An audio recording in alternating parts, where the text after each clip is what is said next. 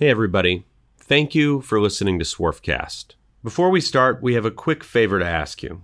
If you love the show, please rate it and write a review on your podcast app. Or tell somebody about it. It really makes a difference for us, and we'd appreciate it. Okay, on with the show. I was an engineer, so I applied uh, for a job, you know, with uh, the, the gentleman Pfiffner and Fry.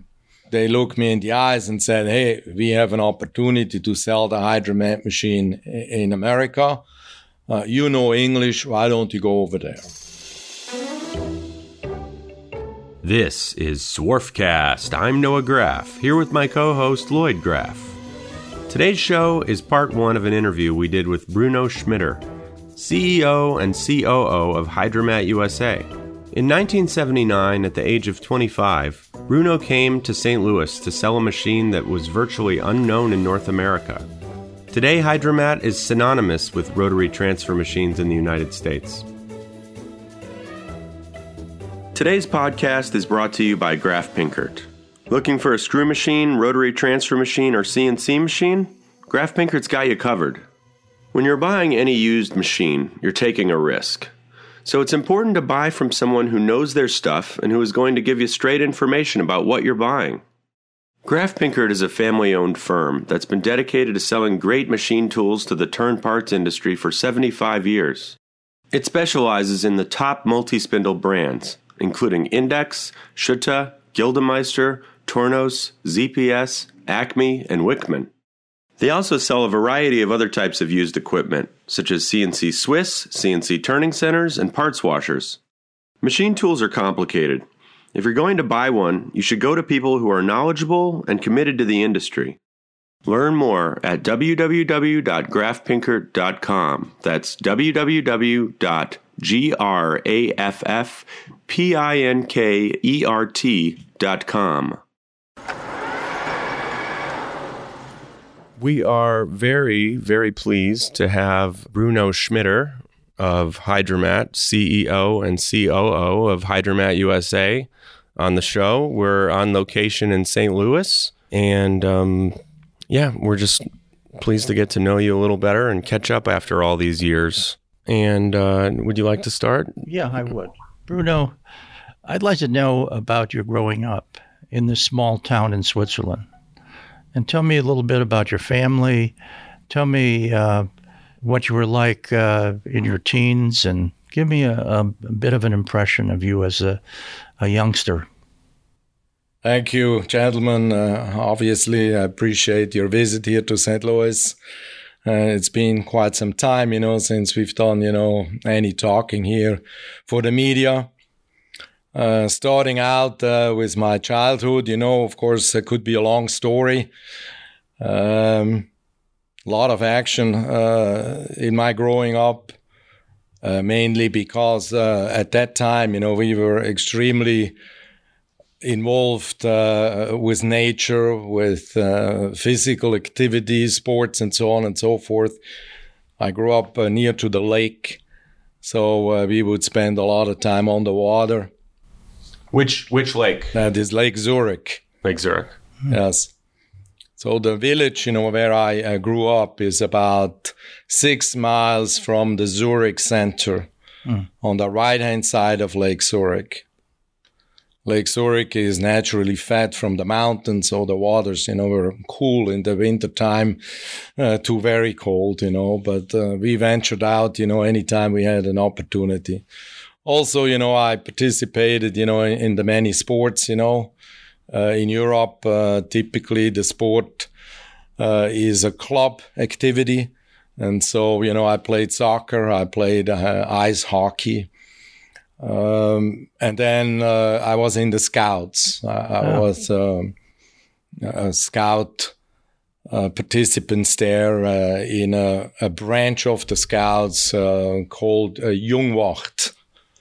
Uh, this is kind of the Catholic arm of uh, the scouts, like you know them. You How know. long ago was this? It's been a long time ago. I can barely remember it. Oh, however, they say, you know, uh, you remember the youth, you know, the older you get. You know, is that right, Lloyd? yeah.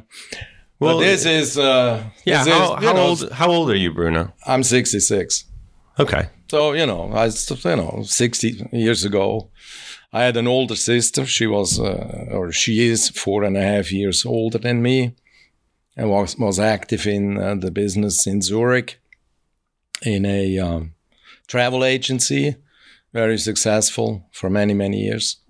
Retired, enjoying life, playing golf, you know, and um, going down to uh, Thailand and uh, and Mallorca, you know, with uh, her partner. So we had a good upbringing. My parents were level-headed Swiss people. Was your father involved in uh, technical type stuff, mechanical? He was, he was, and that's basically how I got into the machine tool business.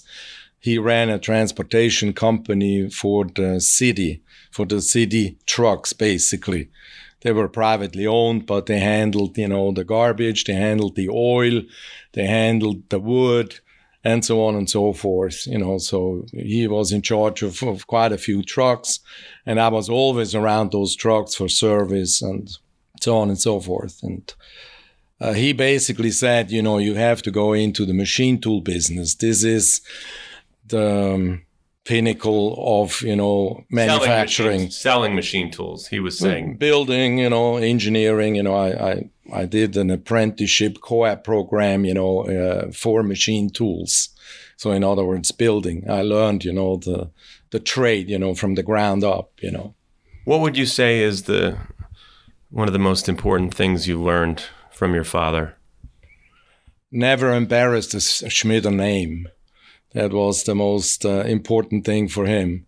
You know, we couldn't come home and say, "Hey, somebody was mean to me," or the, or you know, the teacher, you know, slapped me, you know, on my hands. You know, he said, "Fight for yourself." You know, you have to grow up strong. And so that kind of is a, a very important statement when you grow up compared to the millennials, you know, where uh, they want to get a uh, trophy, you know, even if they lose the game, you know. So uh, it's a tough upbringing, but uh, I had good parents. Why do you say it was tough? Yeah, I got to think about that, you know, um, just because uh, there were expectations, and those expectations, you know, had to be met. And don't forget, you know, as I grew older, you know, we ran into the 70s, you know, where there was some youth unrest in Switzerland. I have to speak to Zurich, where I grew up, you know, but I was at the fringe of that. And the hairs, you know, started growing longer and so on. And the music became, you know, uh, very dominant. Uh, hashish was introduced, uh, and so on and so forth. That's why tough. I, I um, needed to stay away from that. Uh, I didn't feel comfortable, you know, in some of those groups. You know, I was torn to. Were you into skiing? I was into skiing as well. Yes, I started skiing very early on, and skied all along. You know, until you know a few years ago. You know, So, how did the hydromat thing come about? the hydromat um, came about um, basically through my partners Pfiffner and Fry. Uh, they uh, started a um, machine tool selling business uh, early 70s and um, What were you doing before then? I finished up, you know, my schooling. I had to go to the military service, and then I traveled in Africa uh, somewhat with a Land Rover, you know. So I spent about a year and a half in South Africa, Really? and so um, that was a very interesting uh, time of my life. I actually I wrote for a Swiss newspaper, you know, on my travels uh, through various countries in Africa in the Land Rover with my current wife or with my wife, you know. So she was my girlfriend at the time, fiance, and uh, you know we came back home, and uh, you know I was looking for a job. So, how old were you at the time? I was uh, 25. 25, and you were an engineer. I was an engineer, so I applied uh, for a job, you know, with uh, the, the gentleman Pfiffner and Fry. They had an opportunity to sell the hydromat machine. And uh, the story is somewhat complicated where that came from. But they looked me in the eyes and said, Hey, we have an opportunity to sell the hydromat machine in America. Uh, you know English. Why don't you go over there? We already had a good contact here in St. Louis, and that was Bud Pullman. Mm-hmm. Bud Pullman bought the first machines in Switzerland at a show. I think it was uh, at the La Roche show in 77. He bought three machines uh, I came over here and, uh, you know, very quickly he said, you know, hey, uh, we ought to get together and sell as many hydromat machines as you can build. And uh, we moved over here. We had to get married, my wife and I, uh, for visa purposes, and uh, move over here in 79, in September of 79. So Pullman, you know, was kind of my mentor. You know, I was young and unexperienced when it came to certain business uh, uh, dealings, but I was uh, uh, really a good engineer. Listeners, do you have an idea for a future episode of Swarfcast? Or is your company interested in advertising on the Swarfcast podcast? If so, please send us an email at swarfcastpodcast at gmail.com. That's swarfcast podcast at gmail.com. Was Pullman an end user or was he uh, a reseller? He basically was an end user and also a reseller. You know, he kind of handled both, you know, aspects uh, at the time, you know, for the first maybe five years. After that, the business started growing too big and he kind of faded out and we started having, you know, other representation in various parts of the country.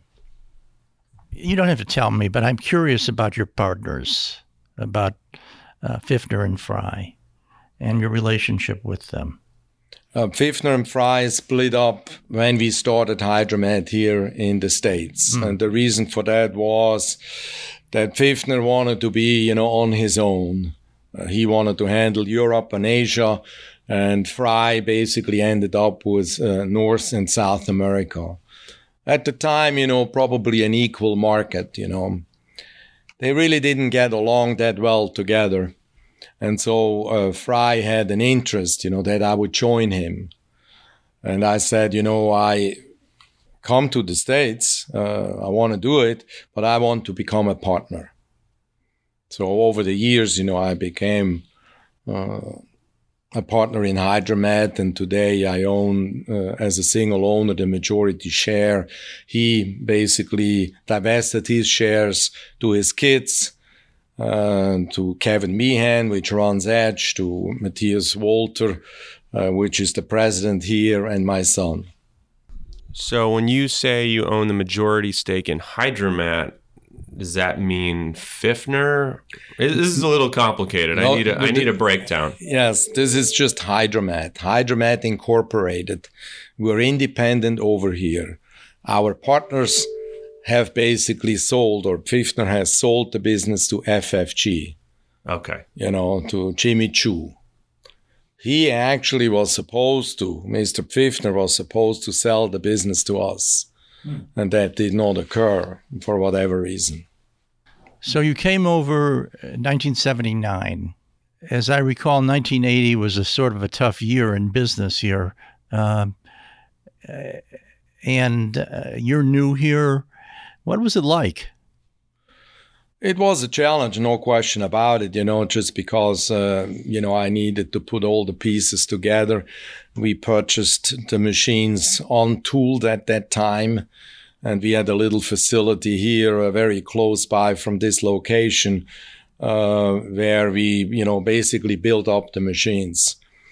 Uh, because I did not know on the background here, you know, uh, uh, previous to my arriving, I uh, hired, you know, some individuals, some Swiss engineers, and brought them over here.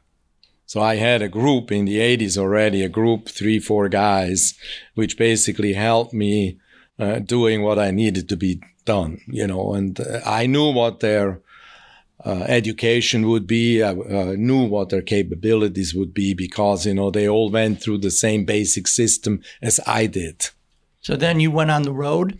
I went on the road quite a bit, you know, with Pullman. You know, I started selling, you know, in uh, various parts of the country. Chicago probably wasn't the number two spot where a Stanley Autonetics bought the first uh, hydromat machine up there.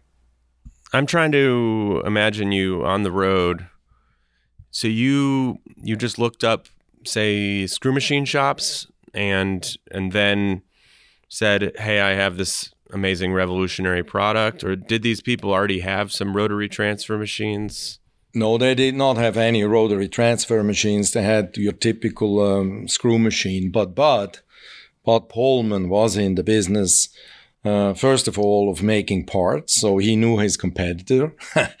and secondly, he had a uh, refurbishing company for Acme Gridleys. Ah. So he okay. did some refurbishing, he did some trading, you know, on some older machines. So he knew the clientele out there. So that kind of was easy for us. Was it hard to convert people to this new technology? Or were, pe- were people closed minded? No, they actually were pretty open minded after I explained, you know, the system because typically you've seen a row of screw machines. What did they do with those parts? They shuttled them into the next facility and the women sat on drill presses and, you know, do the secondary operation. And I told them, you know, right at the beginning, hey, we have an inverting unit. We can basically machine both sides of the part. Also, my part is stationary, therefore I can do milling, I can do drilling uh, radially, and so on and so forth. And the cycle times are so much better, you know. Uh, my favorite saying was, "This is no problem," you know. Uh, we're gonna be running this part, you know, at half the cycle time. That's well, to me, it's impressive because to me, the machine tool business is kind of like machine tools is kind of like a, a religion. You if somebody has an Acme and you want to sell them a Wickman, it's like a big deal to convert them over. So to get them to, you know, adopt a whole new technology, it seems like it's a big achievement. Maybe it's less of a big deal if it's something entirely new than adopting one multi spindle to another multi spindle. But I think people are very intimidated. You know, I don't have anybody that can run a Hydromat, et cetera. So it's impressive that you were able to go in and get them to change. Of course, you know, it's a learning curve as well. We try to educate the customers all along. Did you uh, give them free machines to try out? No, absolutely not. We couldn't afford that. But what we did have is a nice showroom. So my first goal was to convince them to come to St. Louis. So not only did we have a nice showroom here, you know, where we built the machines, we put it together, but we also had Bob Pullman running production. Mm-hmm. And so that kind of was it. Here is a screw machine and here is a hydromat and look, you know, what the cycle times were and so on and so forth. Pullman bought in the first five years probably 10, 12 machines. And, um, we grew out of space very quickly and moved into this building, this very building in 84. You know, and so this was very impressive. And, um, you know, it, it, it, was tough. I spent a lot of time, you know, on the road, but also, you know, uh, trained the guys here and, and built the company here. Uh, I think, you know, one of the most important decisions was to bring some Europeans in here uh, and mix it up a little bit between the locals and the people which needed to be trained and the Europeans. So that worked, mixing that worked, it up. That worked very well, you know, because I had discipline from those people. They were committed to the product. I could speak to them in my own language, uh, and and so uh, that helped a great deal. It really did. Yeah, but it must have been challenging uh, to integrate uh, the Europeans and the Americans. Do you, do you think you were t- totally successful at it? Yes, for the most part. Yeah, there were some some issues. Uh, just because uh, a bunch of these guys would come over here because they left something unresolved, mm. you know, at home. Mm-hmm. And so eventually, you know, it would manifest itself, you know, right here and rear its ugly head, you know. So I had a few of those kind of situations. But overall, I think it's a good program. I like mixing up, you know, the cultures. Mm-hmm. Um, you know, we've seen, you know, a lot of different people come through the facilities here, you know, including uh, Chinese and so on and so forth, uh, Taiwanese, and it's always been good when you bring, you know, people together. Uh, this is an aside, but who has the China the China territory? That's a Pfiffner uh, organization. Yes, I see. That could run a lot better. You know, uh, they're not doing all that well. Uh, what we see in China is a lot of American companies who shipped, you know, machines over there. You know, there is a, a whole number of manufacturers, you know, which have gone to China and they pro- produce components uh, for the Chinese market for the most part. I see.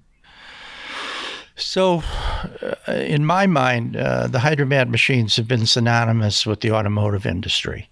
I know that that's certainly not totally true, but you've if if you're one of your key markets is the automotive market, and the automotive market is going up and down and up and down. What do you do? How do you deal with it? Yeah, that's a good question. You know, the automotive has been fairly consistent to us, however, uh, around 60%, 65% market share. Other industries have done, you know, really well here. And that is, you know, the whole fitting industry, industrial componentry type industry. They've done, you know, very steady from year to year. And, um, the defense industry to a certain degree, you know, ammunitions, and uh, in the last few years, you know, some um, some uh, long rifle type components, pistol type components. Um, that market was so fragmented, and it seems like you know they're str- trying to get together and and produce you know high volume components on hydromat machines. You know, they say that the big growth market over the next 20, 30 years uh, is the healthcare market. Do you see any way that your product uh, can make inroads into the healthcare world? Uh, we have one customer uh, very heavily into the componentry for healthcare. In other words, uh, these are tools, these are uh, grippers, these are uh, component parts, you know, for that industry. And they've done extremely well with our Icon machine. Hmm. Uh, but outside of that, we've not been able, you know, to set foot in your classic job shop for uh, for medical type components. Uh, we've not been able to do that. Uh, first of all, the volumes are very low, uh, very batch oriented, set in their ways. On the next episode of Swarfcast. Some people would argue the Hydromat is is less versatile than uh, having eight Swiss machines where you could you know, be running on a, several different jobs. Yeah, but then again, you know, if you do a square job, well, how are you going to do that? If you do a irregular shape type components, how do you do that? I can convert my machine from a bar feeder to a loader very simply. Mm-hmm. Just pick and place. Uh, the lathe, you know, are pretty much uh, confined, you know, to round bar stock material.